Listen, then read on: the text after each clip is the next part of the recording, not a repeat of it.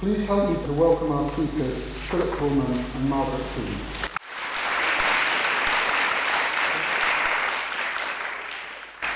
Thank you very much, Chris.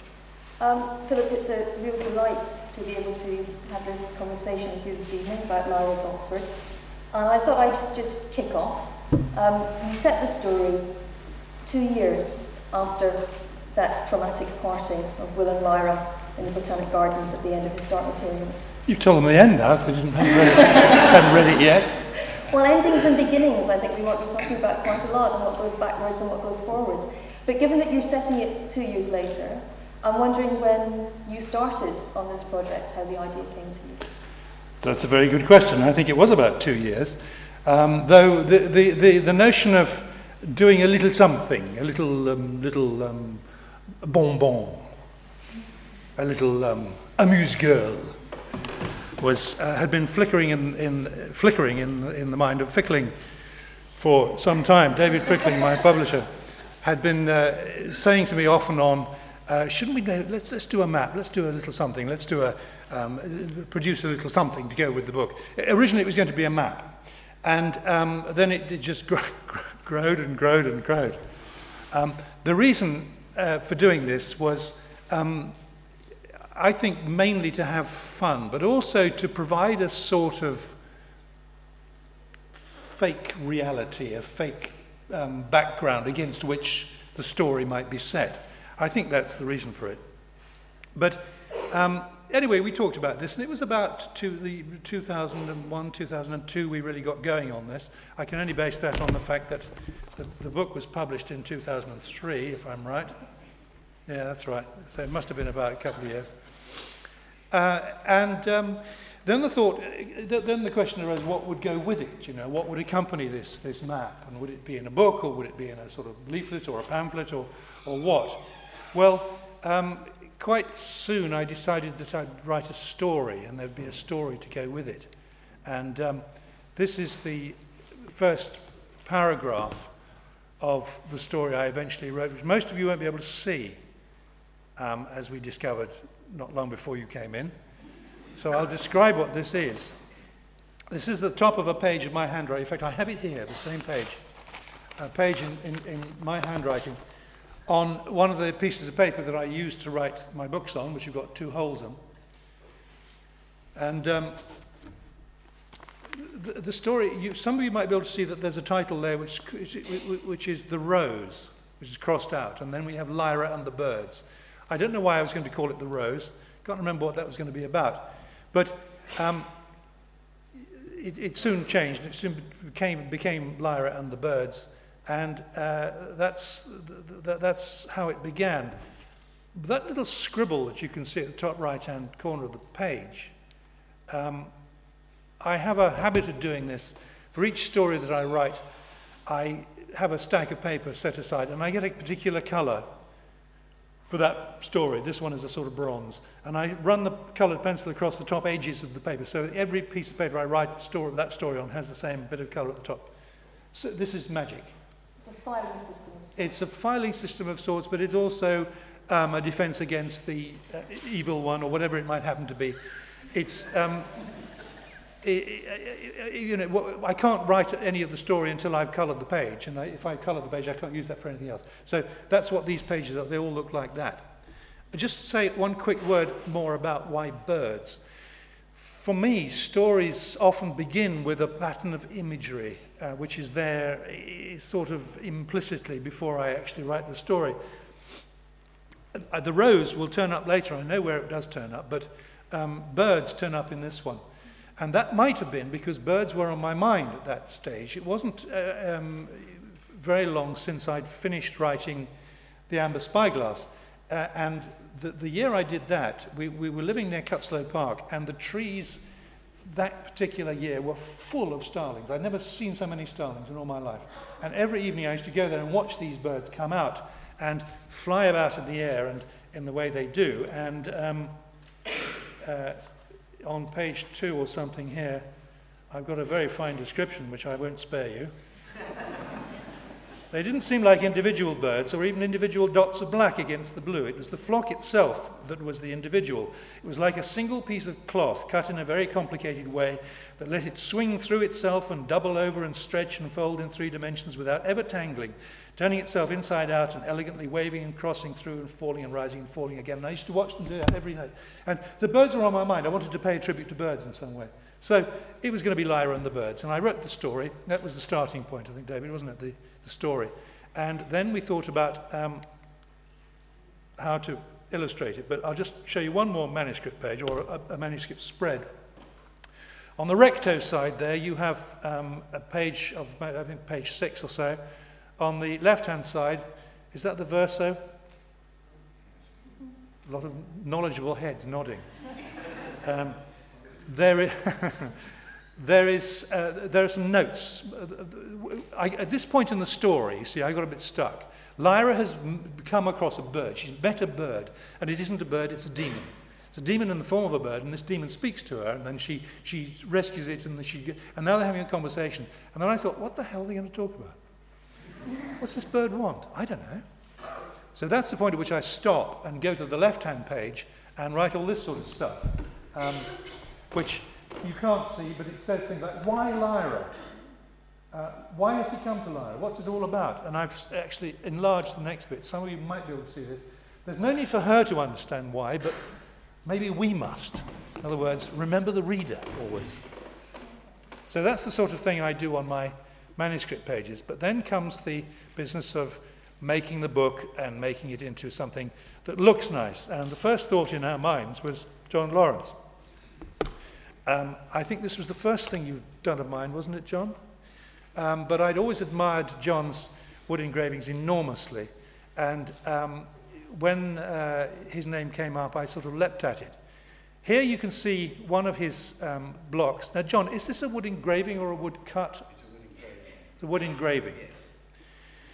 And uh, you can see the, the, the, the, the reason I wanted to have him illustrating the book. The two pictures at the top are particularly um, nice, I think. The, the two birds there, the raven, which is my demon, and the woodpecker, which is John's.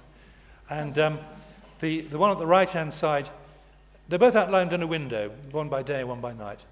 And the one at the right hand side was used later on the half title page, there it is. And the other one um, was used at the. No, wait a minute. Yes, that's it. This is, this is, the, um, this is the raven I liked so much that I asked John to do one for me. So he did one for me, and it now adorns my um, stationery, such as this postcard, which some of you might be able to read.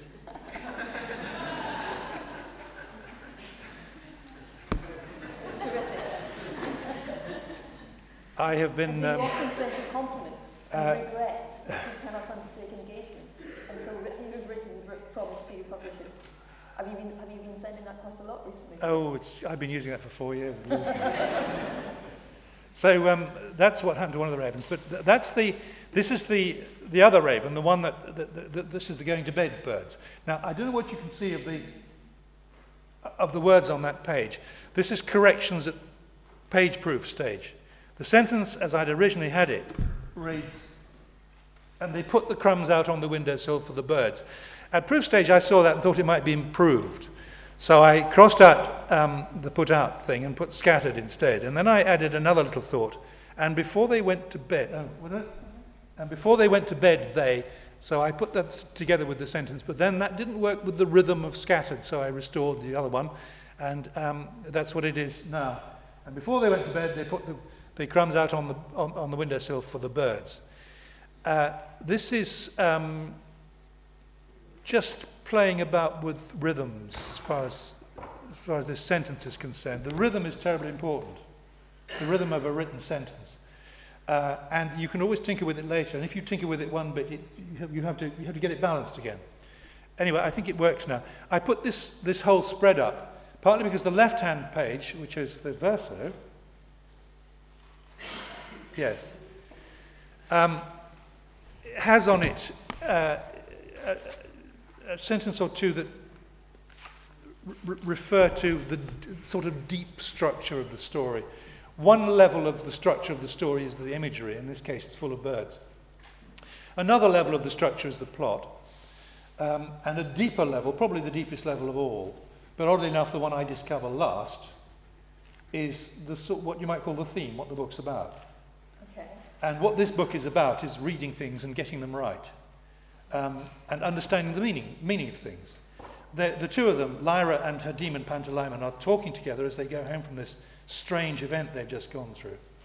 And they're working out what it all meant. But Lyra says things don't mean things as simply as that, do they? Not like mensa means table.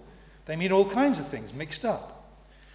And that really leads to what um, the rest of the book is about. Because that uh, is. Oh, yeah, this is interesting. This must be very early. This was early on when we were planning the book, when we were planning all the things to go in the book. Um, I, I, do apologise that it's so, that it's so, so small and you can't see it at the back, but perhaps, Margaret, if, can you read my writing? Sure, uh, well, I can read some of it anyway. I have to if I, if I can work with manuscripts, right? Ah, yeah, yeah. Uh, okay, introdu- page one, um, introduction, up to 200 or 80? Or words? so. Or so, okay. 200 or so words um, on these items. And, On how these items came together. uh, I don't think I can read your handwriting actually, but I'll do that. On how these items came together. What's the point of my leaving this? To, the bits I'm interested in are Oh, the right. that you've scored out, map of the Ah, right. scored out. And the origins of the story. Yes. And then Well, this thing about there being a page from the guidebook. Map of very yes, we've got a map of Jericho. Well, we've done that. Page from the guidebook. I thought this would be fun. Called I don't know the sites of Oxfordshire or something, with an illustrations of Jericho and um, maybe a theatre program with something crossed out. Does that actually say goody? Goodies, More it says. goodies, More yeah. goodies, more goodies. Notice of, of an exhibition of prints, etc. Theatre program, something circled, you know, something indicating an interest in it from someone. Names of colleges, changes in Lyra as well. Send key to Heidi, it says. Heidi is Heidi Lightfoot from Trickett and Webb, then, wasn't it? Heidi, who um, designed the book. Um, a map um, of various other bits and pieces. St. Barnabas the chemist, I put question mark. Moon, underlined question mark. Don't know what that meant. we lost the moon.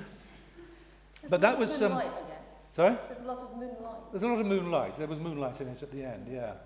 And Um, there's something about a gibbous moon as well, which I, I found rather remarkable. Sent me to a dictionary to work out what that I always send so I readers to dictionaries. You had, uh, you had some sort of theme under, underpinning this, which was moonlight. No, but you get more light from a gibbous moon than from a crescent yeah, moon. yeah. That's all. That's a Right. nice word, anyway. Okay. Is it a word like chemist when you spell it like that? Uh, yes, it might be. In, in Lyra's world, some, of the, some words that we know are spelt slightly differently. And this might be one of them. the things that might be. if only we could learn to read. If only we could learn to read, yes. Well, anyway, this, this sort of came together in the handout, which I think um, most of you have got, which I certainly won't go through now, but you'll, s- you, you'll have seen if you've had time to look at it, that it deals with the whole issue of um, what these random things might mean when they're put together. Um, are they random or are they not? Well, you can trace a line through them, and it's the line of a story, of course.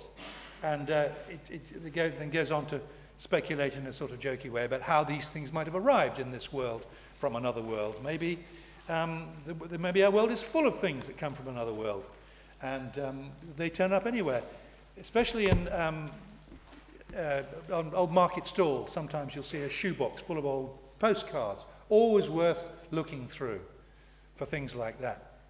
So that's the, this, this was the sort of intellectual justification for putting all those things, all these things together in a book. But then, um, what was this? Blank page near end to explain about the well, same sort of stuff, isn't it? Really? Explain about the bundle of stuff. Yeah. Fantastic. Only, only you yourself could, could use that kind of. Bundle of stuff, catalogue, etc. Travel agent, travel agent stuff. We'll come to that.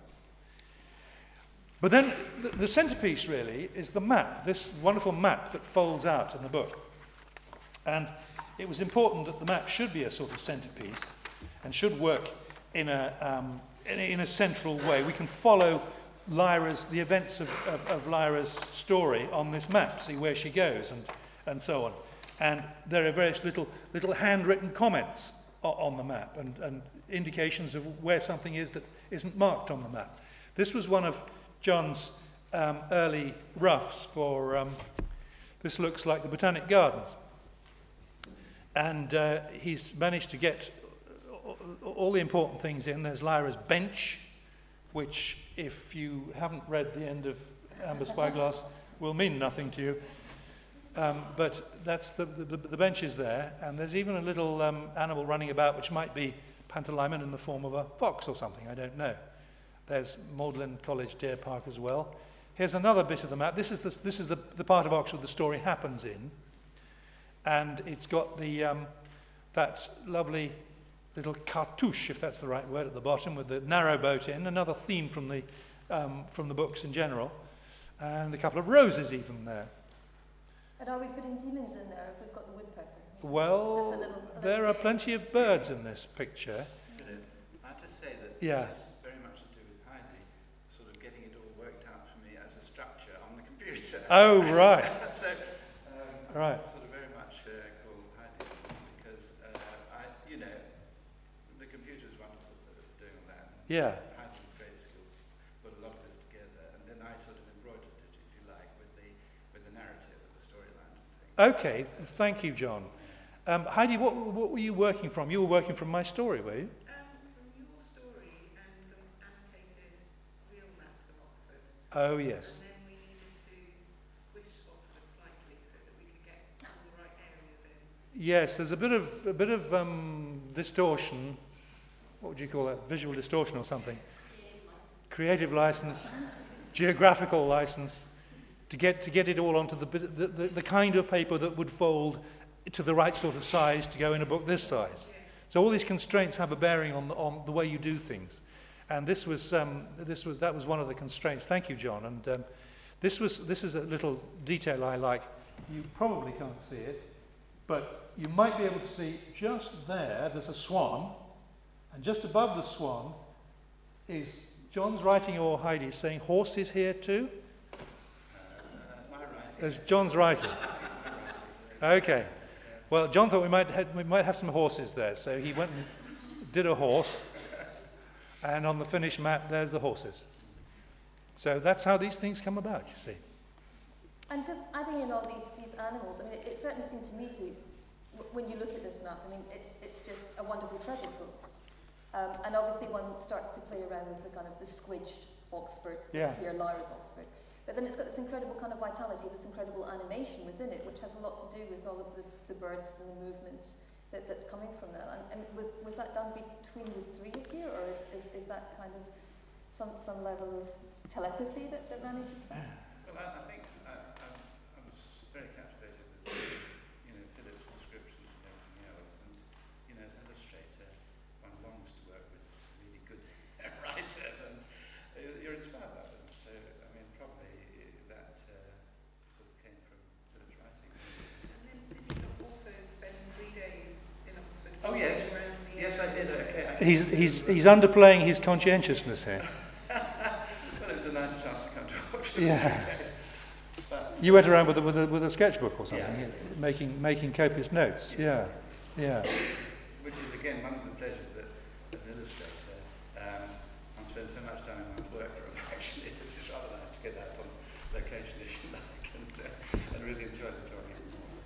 Well, it, one of the joys for a writer is having an illustrator who will take an idea and take a theme and take this sort of thing and make so much more of it. And it was a, it was a perpetual delight to watch this, this map and the other illustrations evolving. Um, but it wasn't just um, John and Heidi and me, it was David as well, because David Fickling, the publisher of this, was no doubt mentally computing costs with one part of his mind and um, giving forth enthusiasm with another part of his mind. Uh, did you remember that, David? How Yes, I do. I, I- I think I think I was just um, again inspired by by the, the, the previous three books and the stories in it, and I think the original conception or the idea for the map. I can't. I, I'm sure y- you told me you you, you, you liked maps, um, but but also the idea of an imaginary Oxford related to the real Oxford, but real in terms of the stories in Philip's books was just a delight in itself, I think. And then I really just um, tried to work with the best possible people. And they're sitting on my left and at the table up there. And I think just being involved, having a chance to be involved in somebody making something imaginary so beautiful and yet so real in a sense. So one can feel the magic of the fiction appearing in map form is, Yeah. is a Total- delight in itself. Total spirit of place. I mean, it t- totally gives you that sense of Lyra's world.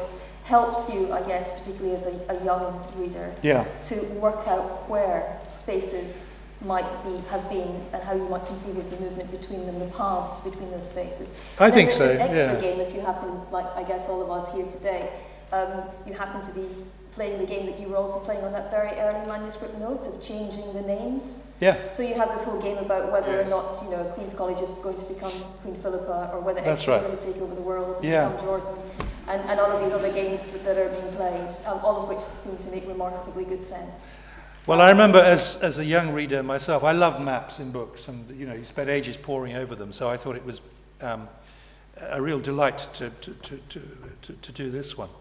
But um, what did we have next? Oh, yes. There is one thing I wanted to ask you before we move on, Okay. which is also that, that it seems to me that, that this, and it follows on from what David was saying, um, this is also something which has to be bought by, some, by, by an individual, something that goes onto the market to become part of that marketplace.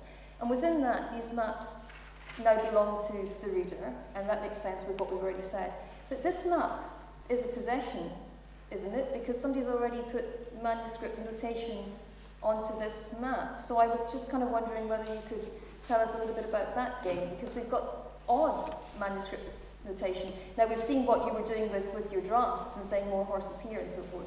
But this says Mary Malone lives here, or points us Well- towards Headington, where we might find Sir Charles Latrom's. The, the conception is that this is a map from Lyra's world, and this is Lyra's own copy of it. And she has pored over it, and, and she's thinking about the adventure she had in the other Oxford, now our Oxford, and pointing out things on that, or writing in things on that map which don't exist in her Oxford. So this is her handwriting. That's her handwriting. Excellent. Okay. And uh, the, um, the Pitt Rivers think she Museum, spell as well uh, she, she can spell the things that are important to her. Um, there's no Pitt Rivers Museum in her um, Oxford, for example, so she writes in where it is. So that's, um, that's. But, uh, but moving on to, to the other things that we put in the book, I wanted a page from a guidebook, and originally it was going to be something like the sights of Oxfordshire or something like that. This is, um, and again, I r- rather regret that not all of you can, can see this, because this is uh, a page from an imaginary guidebook called The Coasts of Bohemia, uh, which is written by Oscar Baedeker. Now, Baedeker, as we know, was, was, was the publisher of a well-known series of guidebooks in our world. And um, this is a, a, a bit of rather flowery prose from that I made up for Oscar Baedeker to, to um, write about Oxford. Oxford, the, um, where the real and the unreal jostle in the streets and so on, that sort of stuff. Um, Margaret, with her eagle eye, has noticed that I actually cribbed this from something I wrote for another occasion as well, but we won't tell the publisher. but what I th- what, what I, this, this is a, a, a, shows you how, how very, very subtle I was getting. What a tremendous detail I went into with this. This is, this is my first draft of this, and it's, it's Baedeker spelt properly, i.e., is it spelt in our world? B A E D E K E R. Now, when it comes, when, it, when we put it in, in, in, actually in the book, I thought I'll put a signal, I'll put a signal there for the intelligent reader to notice that this is not quite as it should be. So I put an extra C in his name. And you, you see, you all fell for that, didn't you? well, one person who fell for it was a, was a, was a reviewer who said, uh, with an air of great authority, Pullman has indeed quoted from a real guidebook, one of Baedeker's guidebooks. And, and this reviewer spelt Baedeker in the way I'd spelt it with a C, so it was the wrong one. And, you know, it's too subtle, really. Too, be, be being too clever. That's what I was being there. But I wrote the text, which is a bit from, from this imaginary guidebook to the, the bit about Jericho. Now, this is what a real page from the real Baedeker looks like, and we've, we, we, we did it like this. And there was one lovely little detail that I noticed on the printed book. Heidi, if I remember rightly, you scanned a blank page, didn't you? Of old looking paper. Baedeker there, You've got it there, the very one. the pages so that we could What do you think of that? That's So clever. certainly t- printed it out on the blank page. Yeah, quite. Well, it's a lovely effect, and this is one of the results. There happened to be a little fold over on one of the little dog ear on one of the pages. And when you printed it in reverse for the other page, the dog ear came out as well. So this is the only piece of paper in the world that's got a dog ear on both sides of the page. you probably can't see it, but it's, it's that you can see it in the book. See it in the book.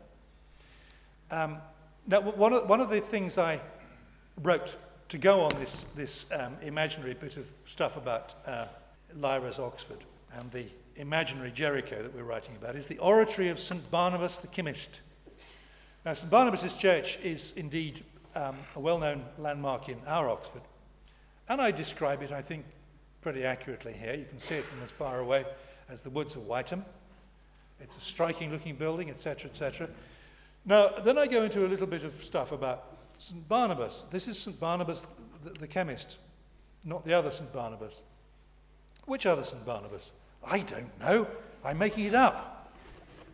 But St. Barnabas the chemist, I say, was an early experimental theologian who invented an apparatus for the purification of certain rare essences and fragrant oils and became perfumer in chief to Queen Zenobia of Palmyra. Now, um, that's, uh, he was beheaded, it finishes, the sentence finishes. You don't know more anymore about that because we turn over the page, have it's gone. Page.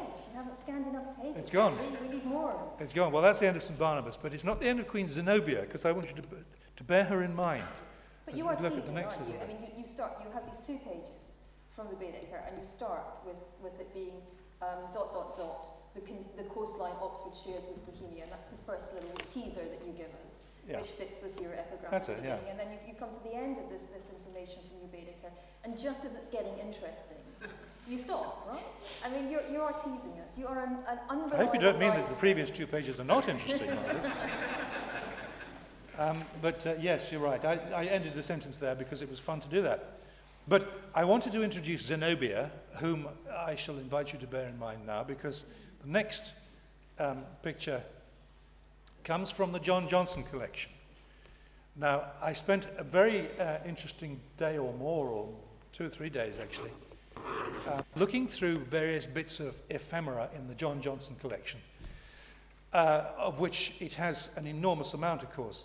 I was looking in particular at shipping brochures and travel agent style literature, because I had something in mind for the back of the book, you see. And I found um, some wonderful things in the, um, in, in, in the collection, including this picture, which I'm very grateful to Julie Anne Lambert for, for, of the Bodleian staff for um, doing for me just the other day when I rushed in in a hurry and asked for it. This is the sort of thing I was looking at. Spring Sunshine Cruises, luxury liner Arandora Star. And then you've got this wonderful piece of prose here. Colour, romance, mystery, these you will find on the golden shores of the sunlit Mediterranean, etc., etc. Find new health in the glorious sunshine. Through it all, enjoy the comfort and luxury, etc., etc. Wonderful, uh, that is exactly the sort of stuff I wanted. Uh, so I went there and I, um, and I, well, I did this. This is what I did. A few years ago, it wouldn't have occurred to me to ask for a JPEG. I would have known what a JPEG was. As recently as 2000 and whenever it was, too. I thought the thing to do was to go there with my pen and pencil and, and write it all out. So I did. And I copied, copied yards of the stuff. Out beyond Cape Finisterre, white castles beckon to the sun. The donkey boys of Tangier sprawl lazily under a canopy of heat, gratefully tempered by the sea. And dusky moors dream serenely through golden day and starry night. The thrill of a guitar across Venetian waters, etc., etc. All that sort of rubbish. But it was, it was just what I wanted. It was the, the, just exactly the sort of atmosphere I wanted for what I wanted to put in the book. And this was, the, this was the most interesting and useful bit. This is the timetable of a cruise, you see. So I, I did that stuff, did it like that. Uh, so I could work out how long this cruise was in this imaginary um, shipping brochure I was going to, I was going to put in the, in the book. Um, one other little, wonderful little thing I, I got, sentence I got, there will be an efficient band on board. It's a recommendation. I wonder what the other sort of band is. Actually, my son, who is a musician, um, was a member of an efficient band on board a ship not long ago. He was a member of a string quartet that played on a saga cruise. And there were two, two, two bands on board. One was the string quartet that played light classics, and the other band was the dance band. And just to show you that class distinctions are still alive and well, the dance band were counted as crew and slept in the steerage, and the classical musicians were counted as passengers and had a nice cabin. so, these things are still alive. Anyway, um, then I went back and I wrote a sort of brief to Heidi, which said, and you probably can't read it, Art Deco style, Art Deco style brochure for cruise to the Levant, to be designed and set in something like Gill Sans, evocative of the fashionable taste of about 1930. Cover picture to so stylized um, Art Deco cruise liner against background of palms, camels, pyramids, etc.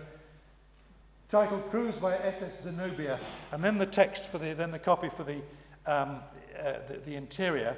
And so this is what um, they came up with. I Don't see any palms or camels. A bit short-changed on that, I think. Um, but, uh, but we couldn't have colour either, otherwise you would have had lovely pastel blues and, and, and, and yellows and so on. But this was, this was what um, went into the book, together with this um, text, which was my, my sort of pastiche. A world of romance and sunshine, of silks and perfumes, of carpets and sweetmeats, of damascene swords, swords, of the glint of beautiful eyes beneath the star-filled sky, and so on. I won't read the whole thing. But I I didn't that bit invent... about the, the melody coming out, though. That sounds just exactly like the bit you were writing down about the guitar music. Uh, yeah, exactly. Yes, yes, that's right. Uh, and, and swaying palms and camel trains, lost and fabled cities amid the ever-shifting sands. And I did enjoy inventing the romantic music of Carlo Pomerini and his Salon Serenaders. But the important thing on this is the, is the dates on the right-hand side, you see, and there's the, that's when the ship is going to be. And here, one of those dates is circled, and there's a little note underneath, Cafe Antalya, and it's, it's time of day, see. Somebody's going to meet somebody somewhere at this, at this, at this point. Who? There's nothing, nothing about this in Lyra and the Birds, but maybe this is setting up another story. All will be revealed. when I write that book, I've had to put off writing for three years um, because it's all in that. But um, that, was, that was great fun to do this, this um, particular bit of fake ephemera. Oh, the postcard. Mm, postcard. Ah, no, the postcard. Well, it was important we had a postcard in there because I wanted to have a message from one of the characters who, in the, in, from the, the whole world who doesn't turn up in this book but means a great deal to Lyra. This is Mary Malone, the scientist from our world who gets um, led into an adventure in Lyra's world and, in fact, in another world altogether in the um, subtle knife and subsequently the amber spyglass. And if anyone, if, if, if the reader of this book has read those other books, they might possibly remember that Mary lived in North Oxford and might remember one or two other things from the story. And I wanted to put these on the postcard. But what sort of postcard to do? I had just bought this wonderful, marvelous, extraordinary work of genius called Boring Postcards. Do you know it? Go and buy it at once. It is a treasure of extraordinary, um, dreamlike connections and correspondences. And uh, it, it, for example, the, um, the new shopping centre in Towngate and Leyland, or um, what have we got here? Market Square, Burnley, or um, Freshwater Caravan Camp, Burton Bradstock, that sort of thing. In other words, I wanted to do a boring postcard for this one. So, imitating furiously, um, we found uh, a good looking one to copy. Um, that's, that's, that's the one I'm referring to. It's got, it's got four pictures on, on one page, and that's what we came up with. We went to the.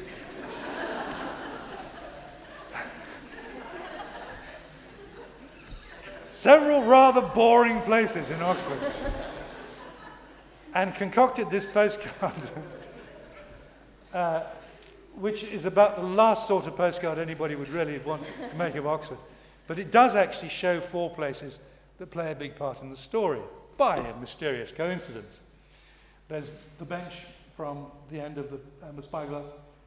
There's a hornbeam trees beneath it on the um, northern ring road, Sunderland Avenue, where Will first goes through into uh, the other world. There's um, the one of the science buildings where Mary Malone works, and there's a road near her flat. So the, it, it all has a connection, you see. And that was, that was huge fun. What this would mean to somebody who hasn't read the book, I have no faintest idea. But that's part of your tease, isn't it? I mean, that, that, you know, you've got this whole thing of the mystery of the, of the Yeah. Levant, and we kind of that might be something to do with the, the next book. And, and then you have this whole idea of things that kind of also have memory attached to them, or, or could start to have memories attached to them, should you I hope so. to develop your, your reading skills further, even if that means going backwards to read dark materials. Is that, is that right? Is that, is that Well, you're right. It is. It is. It's, it's, it's sort of extending little sort of filaments and tendrils forwards and backwards. Um, but it's fun, and you use the word tease. That's what it was. It was fun.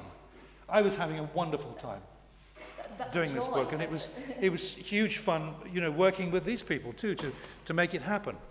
Um, what else have we got there? Oh, this is a little private joke. A little private joke. One of the things in the in the um, at the back of the map was a list of books published by um, Smith and Strange of Beaumont Street, Oxford, which is where David Fickling's offices are. So I sometimes think of it as Smith and Strange. And I put a lot of books in there which have something to do with um, the, the story, and we might recognize some names from it. There's a book by Mrs. Coulter there, and um, various other um, bits and pieces. And the two, um, th- there, was, there was an elderly and eccentric, um, well, mad actually, academic, uh, who was a prisoner of the bears at the end of the first book. And he had a feud with another academic, and I thought it would be fun to, for each of them to write a book denouncing the other one. so I've got that there. But in, in, in this list of books, I thought it would be fun to pay tribute to a friend of mine, Jocelyn Godwin, who's a very learned man. He's a professor of music somewhere in the New York state, and he's, he's also trans, translated um, that extraordinary Renaissance work, the Hypnerotomachia Poliphili. And Jocelyn's been working for years on a book about Athanasius Kircher, which has just been published, and that's what it looks like. So I thought it would be fun for Athanasius Kircher to edit a book about him. So that's one of the um, one of the books I put in my list. Um, now, what else have we got? I, I'm, I'm never quite sure how much we are supposed to be reading from the margins and kind of reading in, or how much that's kind of just a set of red herrings or a set of a set of marginalia. Well, I leave that to scholars. Margaret, I leave that to scholars to work out. I'm I'm, not, I'm not speaking it's all too deep for me. Not not as a scholar, it's because you haven't, you, we, we don't know where you're going next, so we don't know which Neither do I. many tendrils Neither I. to follow, right? If I knew where I was going next, I'd have finished that book for three years ago. no, uh, there, there, are, there are things here that There are are, definitely hints here. Yeah, yeah, yeah, yeah. I'm, I'm, it's, it, I'm teasing as well. I'm teasing as well. I mean, th- this whole process, I mean, I think one of the things you've been sharing with us really is, is how we should think about the reading process. And it's one of the things you're saying in this, this kind of early piece, you know, that, that, that, that we, we haven't yet learned how to read. And, and if you are, I mean, I, I, I was thinking about what Chris said right at the beginning about um, how, how one thinks about archiving, how one thinks about ephemera, how one thinks about what is, is going to be the strong line of approach and what might be the more marginal lines. And you, you are teasing, you, but you're actually also asking us to be consistently alert. And then I guess also to Yeah. sort of begin to try to use judgment. I mean, you showed us very early on that line about that maybe the reader has to know even if Lyra doesn't. That idea that we aren't Lyra, that idea that we are slightly detached and therefore in, enjoying a process, but also judging that process, thinking about how she is reacting or choosing or whatever. And therefore, this idea of actually bringing this in at the end to show how, how someone is reading you, but possibly also not quite having had the opportunity to hear you speak this evening, and therefore understanding fully how one ought to read Mr. Philip Pullman's Lyra's Oxford. Um, perhaps he can come back now once he's, he's listened to the podcast, perhaps, and kind of like you know Oh, God. explain to you. oh, indeed, indeed. At least I covered his name up. Maybe we can, maybe we can, maybe we can yeah. But th- then maybe he'll kind of come back to you, to, to that wonderful address that he has for you, and sort of let you, let you know that he has, he has chastened and he will learn to read more fully. Because Well- it does, I mean, it does like, I mean, to, to be fair, I mean, this is a very slight volume. It is, it's quite easy to think. I'm pretending to look outraged. This Yes. is, um, you know, th- this, It's a, it's a little thing. It's a, it's This a, it's a jeu d'esprit, isn't it? I, I like the Really? I think that was a lovely phrase. But it, it would be very easy to think that the publisher had encouraged you to put this onto the marketplace lest we forget. Yes? I mean, it would be easy to presume that. And yet, when you actually prove to us how much is in here, how much work's gone into it, how you've actually gone off to our fantastic collections in the Bodleian, which we may or may not associate with ephemera, to actually use those, to dig around in those, to find things which look random and yet make pattern to, to make that wonderful idea of how you kind of get the, the birds coming together to, to, to be a whole, to make that kind of sense of, of, of pattern there. It, it completely changes, doesn't it? I mean, it's a wonderful pocket guide, but it looked like it was just a little pocket text, and everything that I've heard from Philip this evening says it's a pocket guide to Pullman and a pocket guide to how you would like us to read. I think so, and that's the serious part. Yes, of course, because there's th- uh, nothing is nothing is worth worth spend, nothing that is trivial is worth spending time on. Um, and I, we spent time on this. We spent a lot of time and a lot of artistry and a lot of care and a lot of craftsmanship uh, to put this together. And we wouldn't have done it, I think, if, if we'd felt it was a trivial thing. I don't feel it's a trivial thing. It's a slight thing, yes, it's a small thing. But I don't think it's trivial in that sense. But it's designed, and that word design has come Yeah. up a number of times. I'm pretty sure he's got designs on us as readers, as well as having design in the book. But, it definitely has that sense in it. You, yes, David, perhaps we could come back to you again br- briefly. What, what, what was your sense of what we were trying to do? Think it's quite difficult to, for me to answer that because um, there is a commercial dimension and I would be foolish to ignore it. But that aside, and I think publishers have one foot in the mire and maybe one foot lifting out of the mire. What's the mire? In the, in the, in the sort of commercial. Oh, that's the, that's the Maya. Oh, okay, right. Well, maybe it isn't. Maybe, maybe, Right. that, maybe the Maya is the, the Maya of stories. I don't know. But I was, I, I mean, I think it was, uh, it does have a big tease and a smile on. But I also think it is a real sense of how stories are made and a looking back to the story that has been made. And most exciting of all, as a publishing event or as an editor, as somebody publishing it, looking forward to a story that might come. And all those little remarks, the Zenobia, the little clues. I am desperate, just as a reader, to find out what they are. What's the story going to be? Keep telling me the story. So I would say it's the promise of the story, not, not something that, uh, Uh, quite the opposite of something that isn't promising. Um, ex- very, very exciting in a, in a less is more sort of way. Uh, and I think that inspires the whole making of it and the putting it together. I mean, in a sense, we're, we're, we're um, dissolving the, the teas as well. And that slightly saddens me. In, in Oh, go on. No, it's fun to do this. This is this is a, this is a this is a scholarly gathering. We're not. You might as well say. Might as well say criticism is is is uh, you know uh, destroys books. Reading it doesn't, does it? This is this is a. very yeah. of, a, of, a, of, a, of a professor. Oh, Many of the best professors I wonder. train editors, I think. But I, I, I wonder. I think we should be opening it out to, to, to the floor in just a second. But Yeah, I did think that, I agree. that, that this point from the handout, that very first sentence Yeah. there, is, is not a bad summation for what we've got to so far. This book contains a story and several other things. yeah. And we've, you've been kind of showing us behind the scenes how you put together this kind of complicated, quirky, fun um, text, which is Lyra's Oxford. But we could also use that, that particular sentence for almost any publication, couldn't we? That, that, that the folk have been speaking so far today. I mean, But I this is- this is, be the um, other things, but you are the other elements within the process and within the story of how the book came to be or how the Yeah. publication comes to be, right? We shouldn't lose sight of the fact that this is a lovely little book too. This is bound in real cloth.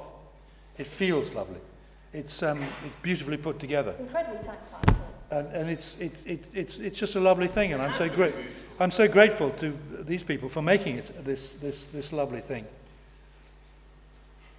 Well, I don't know if there'll be other questions on the particular text that we've been talking about this evening, or, or whether there are other questions more generally about, about the creative process that, that could, could have a go at answering. But who, who would like to pitch in?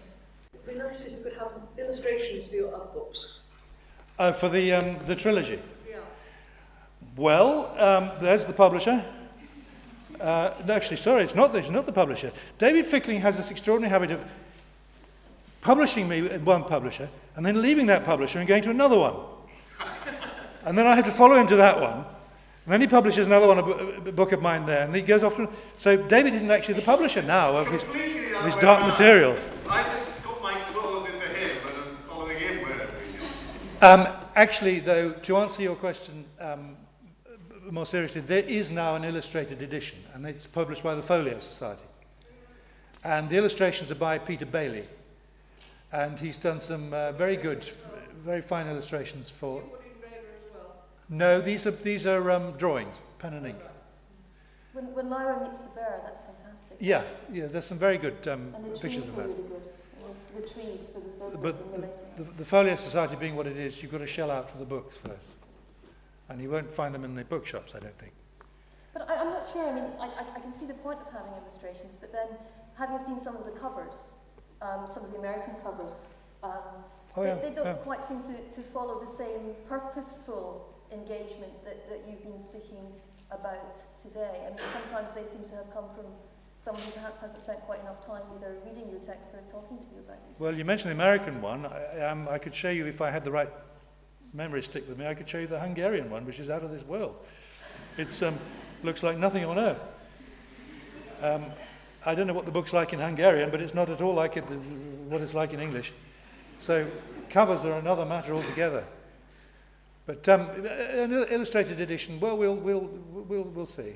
I was wondering, were there any ideas that you had in the initial conception that you weren't able to put into the book because of the constrictions of commercial publication and it having to be a small book? Yes, were there any ideas that we had that we couldn't do? Um, do you know, I don't think there were. I think that um, everything we wanted to put in, we did. Uh, but that was because we had, a, we had a sort of similar idea about what the thing should be from the beginning, didn't we? When you were showing the very, very first picture, as people were sitting down, there seemed to be two different covers. Oh, that was one was John's rough and the other was the. the, Okay, was so the I wasn't- got, I just got another one here. It wasn't because one of Oh, them right. looked like it was darker. Oh, Oh, yes. Yeah, that's correct. That was, thank you. This, was, this, is just, um, this is just a sort of typographical As one, opposed to as opposed to that. So, um, Before we signed Donna. ah, thank goodness we did. oh, it would have been very plain. Yeah, so I think pretty well everything we wanted to put in, we did. And I, was, I think it's really um, brilliant when you, when you get a book and to written in it.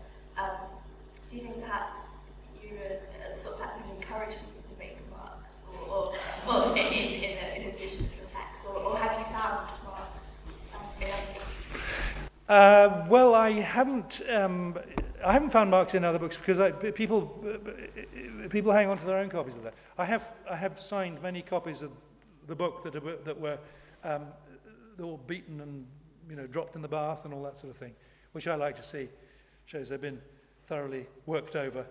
Um, but uh, yeah, maybe there are some with, with copies with, with people's marginal notes or queries or But would, would we be able to find your marginal notes to my marginal notes. editions of, I don't know, Blake or Milton or... I tend not to do that. I tend not to do that. If I make a note, it's in a notebook. I You don't, don't I write don't, on don't, I don't, don't write on books. I'm sure everybody from the Bodleian here is breathing a sigh of relief, on one level at least. Uh, Not that they wouldn't like your manuscript notes, but, but in general. yeah, but you can't give someone a license to write notes on just because you like something else they've written. It's, um, I don't know, some people do it and some don't. I, I, I never have made notes on books. It's a Um, nice idea though. Because it makes them more dusty, right, in, in your term? dusty and with a capital D. It Yes, goes that's right. It goes through hand, Yeah, yeah. yeah. Are you, are you aware that the imagery created by the film is going to invade this world of imagery that you created in these books? And as a result, will that impact your decision to go forth the future Hollywood uh, productions? Well, there are two questions implicit in that, uh, or maybe more, but I know I'm not worried about imagery from the uh, films invading uh, invading people's consciousness because uh, that, that, that doesn't happen, or rather, that doesn't last. Um, if the first film had been a huge success in the United States, I mean financial success in the States, there would be more films.